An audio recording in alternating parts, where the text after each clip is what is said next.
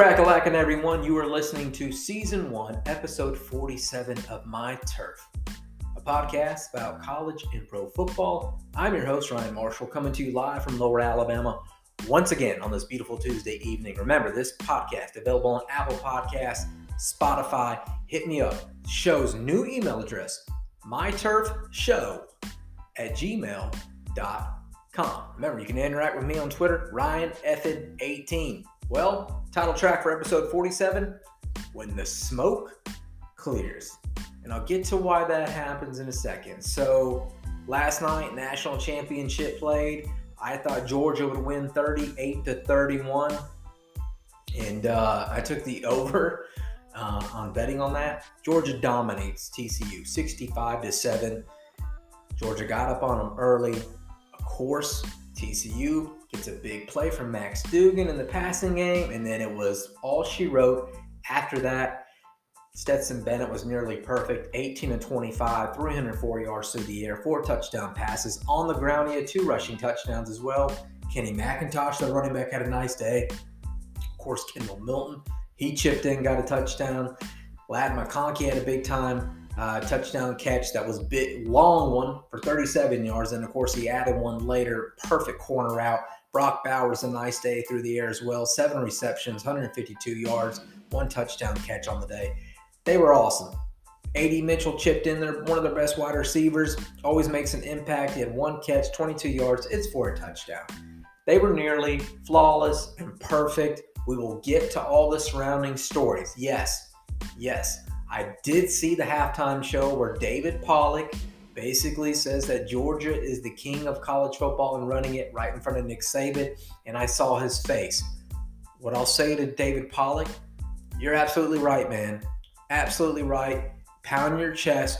You're a Georgia dog, and look, dude, I get it. Take a shot right there while you're at it when you're feeling yourself, and you've got the leverage to say it in front of the greatest of all time, who by the way, you probably knew it was going to bother him a little bit, and there's probably some truth behind it. There absolutely is some truth behind it. Pound your chest, give credit to Stetson Bennett. I said I was tired of the Cinderella story surrounding Stetson Bennett, but I can never take away from Stetson Bennett, the player and the accolades. That's a dude that doesn't have a Heisman Trophy, but get that damn man statue right there in front of uh, Sanford Stadium there in Athens. Incredible job by them, man. You can't say it enough. Uh, Jordan played absolutely perfect. You feel for TCU. This is not a good season to end like that. Even though you win 11, I mean, to win 13 ball games and then, but to lose in the national championship 65 to 7, it really humbles you, really kind of probably puts a damper on your season, which seemed like a Cinderella story. You can lose by a touchdown and 10 points or two touchdowns. I feel good about yourself, but you got absolutely taken to the woodshed in the trenches that's what happened. They dominated you in the trenches. Their coaching staff was way ahead of you. Matt Duggan did not like the pressure at all. And you look, man, it's easy for me to speak about it, not being out there on the field and seeing what he saw. He missed wide open wide receivers, but when you've got four, possibly at times it was five or six with the blitzing that Georgia was doing, they absolutely whooped your offensive line. You had no time to throw look, man, nobody's going to fault you for that. That's that's tough ask of anyone, and uh, that made the difference in the game. You know, credit to Georgia. You're back-to-back champions, and uh, already Vegas is saying that you're going to be favored to win possibly a third in the row. No matter what I think, no matter if I want to be salty about Alabama getting in or not, Georgia did what they had to do. Um, we talked about you know certain injuries and stuff like that. Georgia stayed healthy and they won championships. No excuse. That is the best team in college football from last year and this year, and they're holding up the trophy. Got to give them a lot of props. And um, I can't wait to see what happens next year because you're going to add more to the party. We're going to bring in probably what eight teams they're talking about, possibly 12 to the college football playoff, and you're going to have to do it even more. You're going to play better teams from across the nation in different conferences, and it's going to sprinkle in some new some new flavor. Maybe some teams like a Tulane who beat USC, you know, and the Cotton Bowl gets in next year. Who knows? Troy maybe gets in there. Maybe they have a you know every conference champion gets a shot at it. or maybe it's just going to be the top eight teams. I don't know. It's just going to be cool how they could do the seeding. But you know, I, honestly, you feel for TCU because it just didn't. You didn't want to see them go out like that. But um, you know, at the end of the day, man, they, they imposed their will. Okay, now let's talk about what the storylines are going to be heading into the offseason. Georgia's the king. We're going to move on from that. Can TCU sustain the success? First year head coach Sonny Dykes, remember that. Now he's got some transfers coming in. They've used, they've used the uh, transfer portal pretty effectively. They even got three Alabama transfers going in. Uh, Trey Sanders, JoJo Earle. You know they've got some other they got some cats coming in there that are going to be pretty good. Uh, Tommy Brockmar is the other one, the offensive lineman. Three former five stars that you know just didn't get a whole lot of playing time at Alabama, which sometimes happens when you know you're on you know in a program with that much talent. You kind of separate who's who in that uh, in that regard. But I think that right now we've got some fuel for Nick Saban. Don't poke the bear, maybe. Don't maybe give him the bulletin board material to work with. But let's see what he does with it. We're not just going to assume that Nick Saban's going to come back and bring Alabama back. There's key moves that he has to make. He has to look inside himself and realize is Pete Golding really my best option a defensive coordinator? Bill O'Brien, are you going to keep him? We have not, we've heard all the stories. We've heard there's Joe Brady rumors coming back. Remember, he's the former LSU co offensive coordinator from the championship they won with Joe Burrow. He then became the offensive coordinator for the Carolina Panthers under head coach Matt Rhule. Was not great in two years at calling plays. He's now the quarterback coach in Buffalo. After the season, maybe we'll see if he leaves Buffalo and returns to the college game. I don't know how he is as a recruiter, but you got to assume that with the name, with the brand, Alabama brand or something like that, he could do pretty good. And we did love his play calling and the schemes that he was doing um, while he was at LSU. Really good wide receiver coach, by the way. He was very, very key in the development of uh, Ja'Marr Chase and all, Jamar Chase, Justin Jefferson in those guys. Now let's talk about what he's got to think about on the defensive side of the football. I think Nick Saban is going to go young. Uh, let me before I get away from that. Joe Brady Cliff Kingsbury is going to be a name that's going to be out there. Can he? Does he need to go to the Saban School of you know rehab? Another name that's possibly going to be out there is TCU offense coordinator Garrett Riley. We've talked about him in the past. Last night, I don't think you can fault him too much. His offensive line was not getting any kind of sir, or really just wasn't protecting Max Duggan on passing the football. But he was there was some guys schemed open. I think with Alabama, and he could fix them, and he could, you know, correct some different things so play to that personnel, he would be very, very effective with that Alabama offensive talent. So the defensive side of the football, what we what you saw was, you know, a bend don't break it kind of defense. Kirby Smart's been doing things the right way. He had one transfer portal out. He also lost Mel Tucker a couple years ago as the defense coordinator. Took the job at Colorado. Now he's the head coach at Michigan State. Kirby promotes Dan Lanning he brought over from Alabama. He also brings over Glenn Schumann, another grad assistant at Alabama.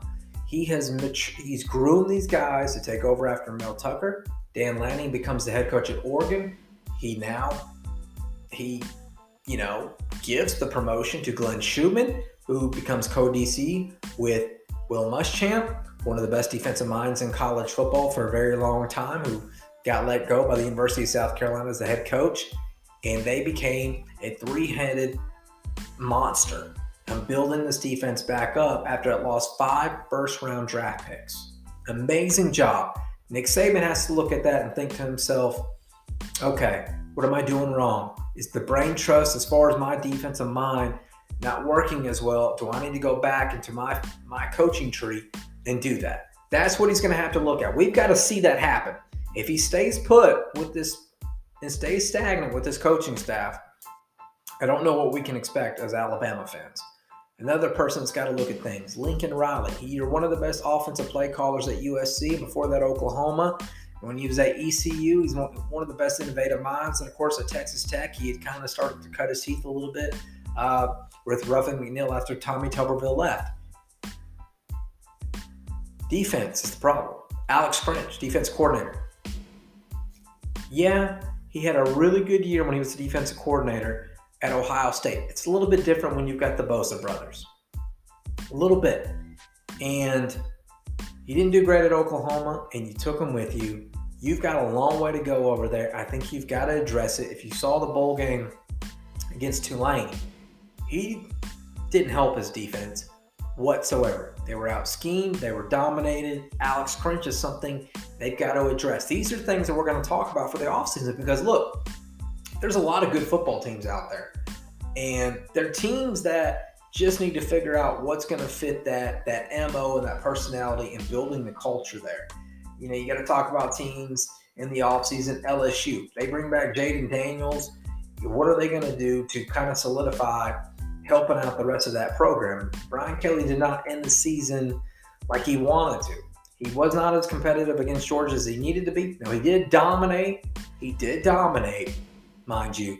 Purdue in the bowl game, 62 to 7. 63 to 7, excuse me.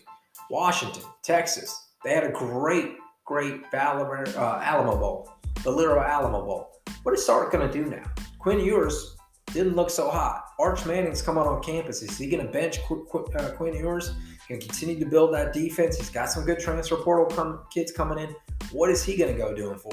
Florida State looked like they were ready to take the next step. They won 10 football games this year. Mike Norvell's going to bring back Jordan Travis as quarterback. Are they going to continue to build and build and build and compete with Clemson? for the ACC title. That's what we want to see, man. Somebody finally beat Clemson. They got to do it. Tennessee took huge steps this past year. Huge steps. You know, Hendon Hooker got hurt. Joe Milton comes in in the Orange Bowl and they dominated Clemson, won 31 to 14. They dominated in the second half, just too much speed.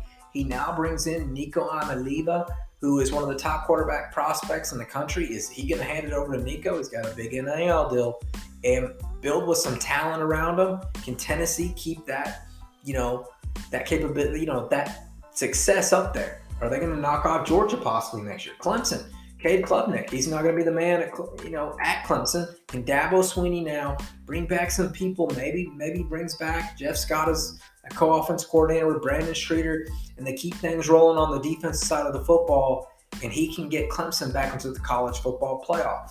That's a, you know that's a team that we're watching. Another program we're watching, Notre Dame. Nine and four, ended the season pretty good under first year head coach uh, Marcus Freeman. They get Sam Hartman from uh, Wake Forest in the transfer portal to come over. Hartman's a big time passer, man. Is he going to help this Irish team propel themselves getting back into that college football playoff conversation? Another team that we're going to be looking at is Ohio State. Ryan Day has said that he will not be calling plays and he's going to be bringing an offense coordinator, let them call plays. And of course, he wants to handle it more from a, a CEO approach to help the management. Is that going to really help Ohio State in those key moments and managing that game win? Michigan, Jim Harbaugh, is he going to come back? Is he going to come back? The rumors are he's going to Carolina. He said that it's not happening. That's not a, that's not happening at all. He's he is well, he's committed to staying at the University of Michigan there in Ann Arbor. We've heard that before, and coaches have left, including my own. So if Harbaugh's there, Michigan's going to be tough. He's done really well recruiting. He's really become a better coach, I feel like. On, you know, he's just, they're buying into him. Whatever he did to fix it, they're buying into him. And uh, I believe in him, man. Penn State, Utah, these are two teams that had an amazing Rose Bowl game. It sucks that Cam Rising got hurt because I think it would have been a better finish. Guess what? Penn State, they lose Sean Clifford. That's unfortunate. But Utah, they bring him back Cam Rising. Can Penn State, though, new quarterback coming in, um, are they going to be able to finally get over the hump and beat? Their only two losses this year Michigan and, of course, Ohio State. Drew Allar is going to be their new quarterback coming in for Sean Clifford. Drew Allar is one of the best throwing quarterbacks, uh, passing prospect quarterbacks, whatever you want to say big time arm talent. So we have talked about in a long time. Kid's big, he's physical, looks like Ben Roethlisberger back there. Is this going to be the guy that can finally put Penn State over Michigan or Ohio State? We'll see. James Franklin, he's getting gets a lot of criticism with that. Uh, we talked about LSU. Can Brian Kelly keep this rolling? He used the transfer portal pretty wisely. Getting Jaden Daniels in there, he's going to get them back a quarterback. Got to get that offensive line fixed. They were very young this year. He did have the key win over Alabama, so he's got a lot. He's got a bright future. we get to talk about TCU, see what they bring back. You know, they're going to, you know, Morris will come back as their quarterback. Um, he was actually the starter originally to start the start the year, but he got hurt and Duggan took over. So we're going to see if TCU can sustain it, like we talked about. Georgia, the key will be this: Does Todd Monken stay as offensive coordinator, and are any other assistants going to be poached? And that means Glenn Schumann possibly getting a head coaching job and then he'll probably be okay because Will Muschamp's not going to get a head coaching job anytime soon, unless it's a very, unless it's a lower tier college, which I don't think he's going to do that. He's going to want to stay in the SEC and hopefully build his brand back up, and maybe gets a third opportunity as a head coach. Who knows? But Schumann should be a wanted man, possibly. He's young. He's shown that he can recruit. Um, he's also part of the Saban tree. Would love to bring him back as a defensive coordinator at Alabama, possibly. That's not really a route that Nick Saban goes. I know a lot of people have said, well, let's go get Glenn Schumann, poach him from Georgia, make him a DC, pay him more, hey, possibly make him a coach in white. That's not really how Nick Saban's ever operated. Um, he didn't like assistants being taken from him. I don't think he's going to be looking to take uh, former assistants maybe back from them. I don't know. We haven't. That's something we've never seen from him before. He's usually kind of a class. He doesn't really usually go that route.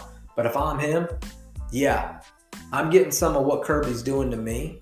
Grab that guy, pay him back. He's an Alabama grad. Uh, pay him. He's an Alabama grad. Get him back. Go younger on the offensive side. Garrett Riley. This is a guy maybe you can make the pitch. I'm, I'm probably talking more about Alabama, more normal because I'm a little bit more tapped into it. Go to Garrett Riley and say, hey, I know you're a better offensive coordinator than what the score showed against Georgia. How would you like to come over here? Let me give you the weapons to do it and the tools, and let's go beat Georgia and show them up and get a little revenge on them. That's just what I would say, and uh, that's what I would do. Just saying, that's what I would do. That's what I do. Now the smoke is cleared, and that's what we're talking about. Georgia raised the banner. The fireworks have, ha- have happened. All that smoke is there. It's clearing now. We have another, you know, had another 24 hours to digest what happened process it. And this is what I feel like is going to happen into the into the off season.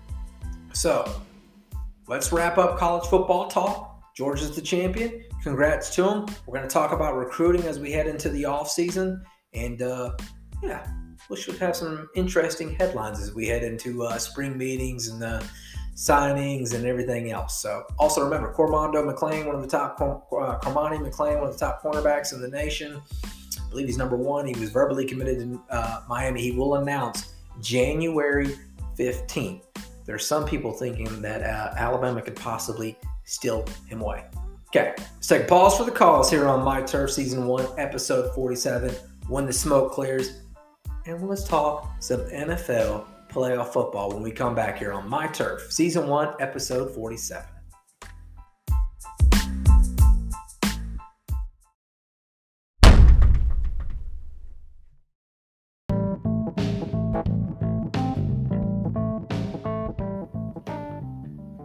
And we're back here on My Turf, Season 1, Episode 47, title track When the Smoke Clears. I'm your host, Ryan Marshall, once again. So, NFL playoffs well, they are going to be um, played this weekend. Uh, we had the regular regular season finale, and if you can't hear it, yeah, I'm pretty bummed. Uh, my Packers lost 20 to 16. Did not get into the playoffs. Aaron Rodgers did not have a great game. Offensively, there were some key drops there too that really hurt us. But uh, overall, when you pay a quarterback $49 million, you got to get it done. The Seahawks are going in our place. They defeated the Rams 19 to 16 in overtime. Great game, good back and forth. The Commanders they end the season on a win, defeating the Cowboys 26 to 6. The Cowboys did not look good. Dak Prescott had a horrible game. The 49ers, they stayed hot with Brock Purdy. He slung three touchdowns, 38 to 13 over the Arizona Cardinals. This, of course, has gotten Cliff Kingsbury fired. He got an extension this offseason. He has now been fired. The Eagles, they defeat the Giants 22 to 16 in the finales, but both teams heading to the playoffs. The Eagles will get the number one seed. The Broncos, they defeat the Chargers 31 to 28. Chargers kept a lot of this is a good win for uh, Russell Wilson to kind of end the season maybe on a good note, a positive note, head into the offseason, see who, uh, what head coach they can lure in there. The Steelers, they defeated the Browns 28 to 14. Didn't matter though. That does not get them into the playoffs because the Dolphins defeated the Jets 11 to 6. And of course, the Patriots lost to the Bills 35 to 23. And that's the scenario that had to play out. The Falcons defeated the Bucks 30 to 17, but the Bucks still win the NFC South. Not a good look though for Tom Brady and them. The Vikings defeated the Bears 29 to 13. Good night for Kirk Cousins and the boys. Bengals defeated the Ravens 27 to 16. The Ravens still didn't have, you know, didn't have Lamar, so they didn't look so hot anyway. Texans, they won 32 31 over the Colts. Um, I say that though as I can't really. This one was such a tough one. The Texans won this game, and they don't get the first overall pick. Um, that now goes to the Bears. So Lovie Smith, um, their first year head coach, gets fired, and they are now not maybe in the Bryce Young sweepstakes because the Bears. There are some that think they should trade away Justin Fields and get Bryce Young. Or the Texans, maybe they can stay put, but you still now do not have the first overall pick. That's tough. Panthers, they defeated the Saints 10 to 7. Good win for them to end the season. So that wraps up the final games of the regular season. So now let's talk playoffs. If you know, I've never seen the Jim Mora thing where he says playoffs, yeah, go in there and Google. All right, so Saturday, January 14th, let's get into it. Seahawks at the 49ers, 3.30 p.m. on Fox.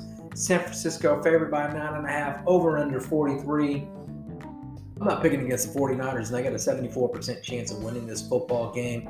They look awesome. Maybe the Seahawks and the Lions basically saved my Packers on not winning this football game. Chargers at the Jags. Yeah, I'm taking the 49ers in big. Chargers at the Jags, 7:15 p.m. NBC. The line is even, over under 47 and a half. The way I've been seeing things right now, and I like the way Trevor Lawrence is playing. Give me the Jags because they're at home. I like this matchup for them.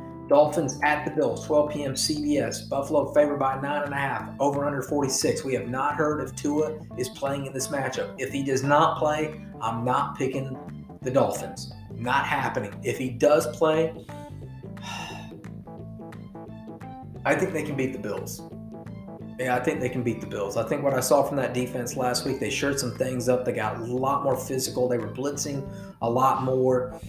I think the Dolphins could beat them. I'd still bet on the Bills to win, but without Tua, they've got zero chance, guys. And I hate to say that because you know anything can happen, but they've got no chance without him, man. Uh, again, that game's going to be 12 p.m. CBS on Sunday. 3:30 p.m. on Sunday. Giants at the Vikings. Minnesota Minnesota favored by three. Over under 48 and a half. Give me the Vikings in that matchup. They're at home.